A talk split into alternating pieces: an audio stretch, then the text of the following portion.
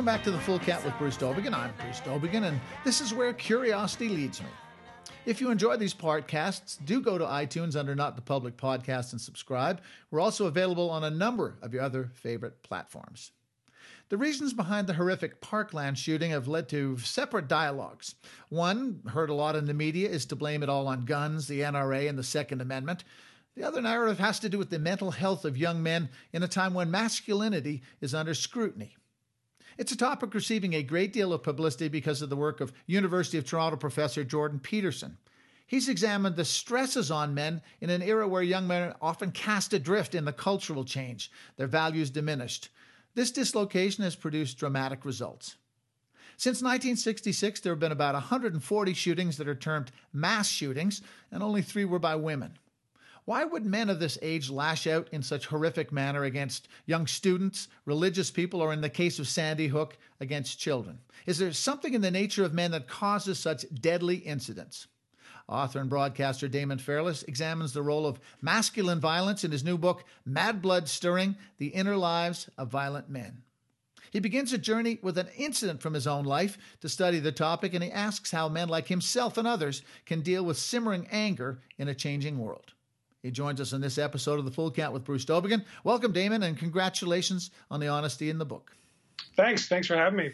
Uh, you start, as I say, with an incident from your own life on the subway, headbutting someone on the subway. Can, can you describe yeah. what happened and, and, why it spurred the book?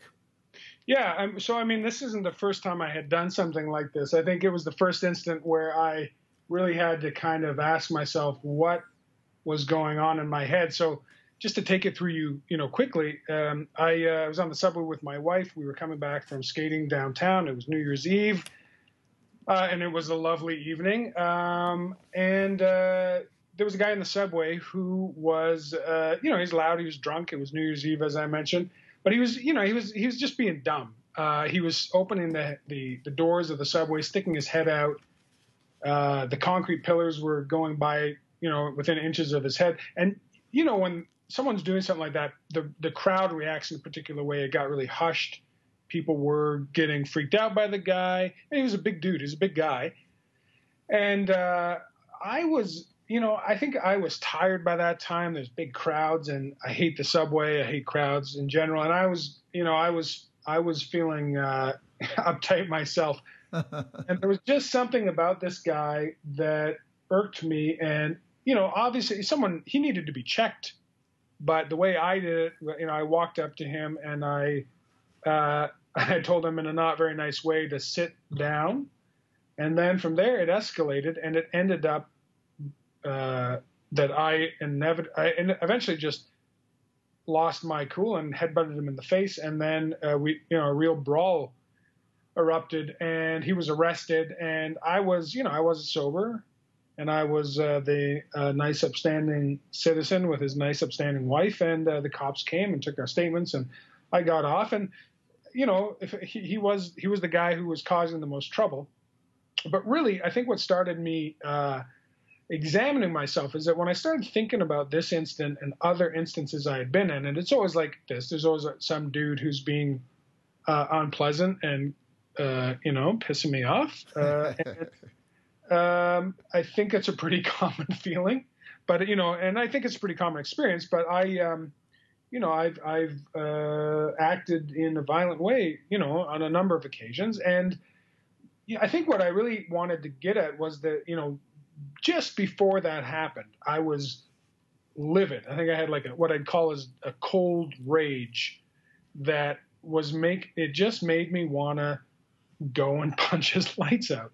Uh, I'm not especially proud of that, but it was it was important for me to kind of recognize what was going on there uh, because it, like I said, it's a common experience. So I, I just kind of use that as the starting spot. I think it's a relatable story, maybe a little more kind of cheap, lousy action hero than uh, most people, but you know, I think I think people can relate to the feelings at least that I that I had there. Were you, were you being protective of your wife, or did you also see yourself maybe as being the advocate for everybody on the car? Did that come into it as well?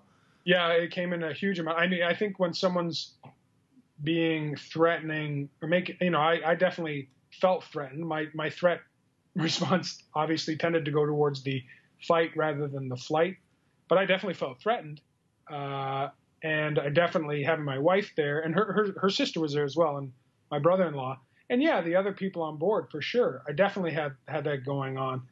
I would also say, and I don't know if I would have admitted it because I don't think I was quite as aware of it, but I would think I was kind of using that as a bit of a justification for picking a righteous fight with a dude who I knew no one else really liked. Yeah. So there was a little bit of like there's no downside yeah, like I mean, I'm not. You know, there's a there's a legitimate use of force and protective force. You know, that's why we have police and military, right? Um, so I'm I'm not saying that this like I I don't think this is a you know I don't I'm not crazy. I don't have mental illness. I wasn't high or drunk. I had this natural reaction that I think I I was a little misguided, but so yeah, that protective instinct was 100% there. Mm. I think I used it as a bit of an excuse to get a bit of a kick in a way, if I'm honest with myself. Mm. Having been through a couple of road rage incidents where you go from zero to 100 miles an hour really quick in your blood pressure, et cetera, I, I, I understand the feeling. I know the feeling and how it, you know, how it just gets out of control to a certain extent. Now, you said you pitched the book to the publishers because you wanted to see if you could run with the wolves. What what do you mean by that? yeah, I, well, I forgot I said that, but yeah, no, it's true. um, uh, you know, I, I, I think there's part of it where I, uh, well, here's my long-winded explanation. uh, you know, you grow up as a boy and you're, you're a boy, you're a child, you're small and you're in a world of men. And, uh, you know, as you grow up, I, uh, I, I, you know, I became a big guy. I'm a big guy. I'm 6'3". I'm 250 pounds. But you never, you never really, um, you never really know if you can handle yourself. And I mean, I am, I am, I would describe myself as a, a sensitive guy. I am, uh, I'm, uh, you know, creative and I, you know, cry when I hold babies and I'm, you know, I'm a softy, right? And as a guy who's got all that kind of the, the gentler side of him going too, I think there's part of me uh, that wanted to know whether I had that ability to be tough or hard as well. And um, I think that, uh, you know what is, I, I mean, I, I, don't think it's all that different than saying that, you know, you're going to join a hockey team and push yourself in a grueling physical way and see if you, ha- you know, test your mettle physically, mm. test your mettle mentally. There, there is, uh, as I guess, as unpopular as it is to say these days, I definitely find it valuable or important to be able to, in addition to being the modern man, in addition to being genuinely caring and sensitive, also be able to, to know I can handle myself. And I also think that there's a inherent uh, thrill or satisfaction with being able to do that. Not saying that you should go headbutting guys. Yeah.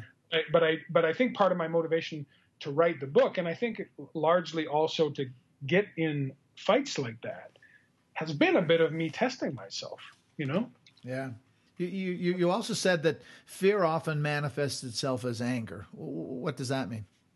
Yeah, I I, uh, I think that's I think that's accurate. I mean, there's that kind of um, you know we hear like when women when women get angry, they'll often express that emotion as crying. And as a guy, you know, if you if you having an interaction with a woman and she's crying because she's angry and you're saying, "Oh, sweetheart, it'll be okay," and she said, "I don't want you to say that, goddamn it, I'm mad." uh, I think we've all had that experience, and uh, I, but I think the converse is true too, where guys will tend to express a whole array of emotions from fear to depression to uh, uh you know complex emotions as anger. So uh, like i i have the weird response of if i hear someone if i hear someone's been killed or, or died or, or, or sick sometimes it makes i the first emotional impulse i have is anger. And then i'm like well that's weird. Why am i angry that someone has cancer? I i, I mean it's it's it makes sense i suppose but but it just seems to me and I don't know honestly whether it's you know how we're socialized or how we're built as a creature uh, but I do believe that often men feel a whole bunch of things that aren't really have you know necessarily anger inducing as anger. Yeah. Um, so I, I definitely like, and I don't think I would have. Again, I don't know if I would have admitted it to myself because I don't know if I understood it to the same extent. But when I'm on the subway and there's a dude being like this, or if I'm feeling threatened, that threat often just jumps right to this sense of incredible rage. Like like you say with that zero to one hundred feeling in a car when road rage happens. I mean, I think I, I get like that too, and I think that's because there's uh, several tons of metal that just about killed you, and I'm, yeah. I'm afraid of that. I am definitely afraid of fast machines killing me, yeah. but I don't feel it as fear in the moment. I feel it as anger. Because I mean, what I'm hearing, what I'm hearing you saying too, and is that there are many manifestations of this innate anger or whatever it is in, inside ourselves. I mean, for instance, desire is also an outgrowth of physicality. It's also an outgrowth of that same sort of feeling of something taking over your body in a physical way in man as well. Do you mean do you mean sexual desire? Yeah. Mm-hmm. I mean, it's a it's a physicality. It's a physicality that sort of takes you over as well. And and you know, I mean, there are so many manifestations, and you you deal with this in the book too. There are so many manifestations of this physical, this physicality in men, and it's hard for us sometimes to sort them out. Yeah, and I'd be lying if I said I understood, I had sorted them out perfectly by any means. But I guess you know, I, I strongly believe that we are, you know, we are we as as a species, as an animal, we evolved emotions, you know, millions of years before we ever developed rationalism and logic. And I think that we still fight with, if you want to be a good moral upstanding person, if you want to use logic to make decisions, you still have to battle with these incredibly powerful emotions. I mean, I think that's essentially what morality is is deciding to how to override powerful desires. And those desires come in a million forms. Right? There's sexual desire. There's the desire to eat and drink into oblivion is the desire to uh, you know not do your work because it's boring and it's more fun to watch TV or whatever. I mean, these are all natural natural uh, creature comfort desires, right? Um, I, I, tend to think that if we don't acknowledge those desires, we have less ability to control them. I think, I mean, that's kind of the premise of, mm. uh, you know, Alcoholics Anonymous or any other, uh, you know, uh, substance abuse thing, where you you have to acknowledge that these you have this powerful drive to do this thing that can be pretty harmful, and you have to figure out how you kind of uh, override that and gain control of it, right? So I, I guess the the the value in discussing these things when I was writing the book is really important to talk about.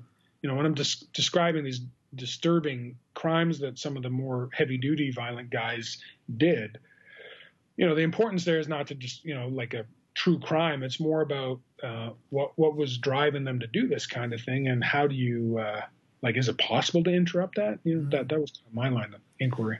Yeah i mean reading the book i i kept thinking about how uh, urban life has also changed us and i'm wondering you know what part of the problem is it? Well many, many of the occupations we used to do involved a physical component. Yeah. You know, farming etc being phased out and here we are in a big city like you were talking about thrown together all these interactions etc we have fewer and fewer outlets for that physical aspect. How, how much of the of the issue is that uh, I mean, I'd be lying to you if I said I, I, knew. I'm not an expert, but I guess I I I can say for myself personally that uh, physicality is super important to my sense of not going crazy. To not, uh, and, and, that includes you know getting in in altercations and stuff. I if I'm exercising regularly and watching what I'm eating, um, you know, which is a part of physicality, I'm less inclined to get in that wound up, uptight, blame people for my internal feeling state. Yeah. And I can't, I mean, I do, I strongly believe we're physical creatures. And I strongly believe that we are, well, we can and have a moral duty to, to control our inner lives, those inner lives are shaped by deep history of our species. And that deep history, as you point out, has a lot to do with physicality. I mean, mm you just think about how much we walked or how much work getting food took. Yeah. I mean, if you've, if you've ever, whatever, tracked an animal through the woods or dug up tubers yeah. to eat, you burn a lot of calories doing that, right? What I mean, though, is that I think that I, I, mean, I think studies are pretty clear. If you look at, for instance, the high rates of depression and anxiety, it correlates. You know, one of the first pieces of advice a, a decent counselor is going to give you is you should exercise regularly. Yeah. And I do think that, you know, we have a very sedentary lifestyle. We don't have a ton of outlets for any sort of physicality. We get inside our heads. We sit in front of these stupid machines that we're talking about, you know, I, I myself included, right? Uh, and uh, you know, we did not evolve sitting on our butts in front of static machines. We evolved uh, running around trying to eke out a living, right? And yeah, so I, I, I, mean, I can't draw the lines, uh, but but I, I, I guess I can say that I, I think like if, to come back to testing my mettle or running with the wolves or whatever. I do think probably a part of that comes from the fact that I haven't had that opportunity in a real way because I live a nice, cushy urban life, right? You're listening to The Full Count with Bruce Dowbiggin. Our guest this episode is author and broadcaster Damon Fairless, who's the author of Mad Blood Stirring. I, I, guess I'd be remiss if I didn't ask about how the rise of feminism and sexual diversity is affecting the male paradigm when it comes to violence and men's expression of themselves. Oh, yeah. I mean, you just asked a big question. I don't know if I have any answers to. but yeah, no, I mean, I, I think it's I think it's the thing that that because uh, these guys you deal with in the book, I mean, uh, the, the various people you deal with in the book are all dealing with these things in, in, in various ways, the things you and I have just talked about. So I'm mm-hmm. wondering your sense of having talked to these people, how big a factor that is as well with a lot of these violent guys. Um, in terms of um, the the rise of feminism, I mean, I I would say that um, a lot of these guys, I would say, have got into situations. So just to maybe because it's such a there's so many guys in this book and so many different types of guys. Uh, give us an example, yeah. Let's take you know the serial rapist that I write about.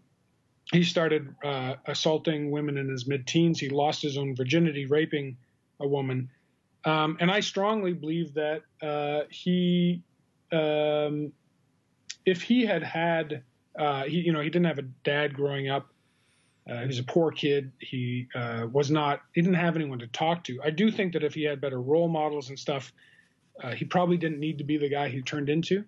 Right. Um, I. Uh, I mean, I. I mean, his attitudes about women, though, I think, were a contributing factor to why he was able to turn off his empathy towards them. I mean, he loves his sisters. He loves his mom. He doesn't see them as objects.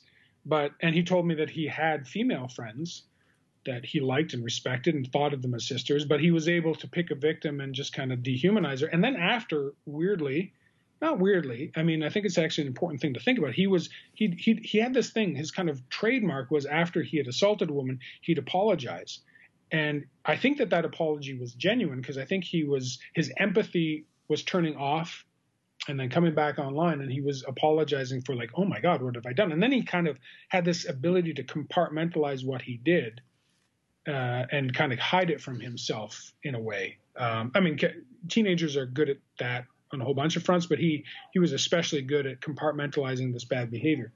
I don't I don't know if that's addressed your bigger question though. I, I guess I guess again in reading the examples in your book i and i see them against this this society now where the the, the def- definition of being a male uh, perhaps being a feminist man, uh, has changed for a lot of guys, and they feel totally insecure.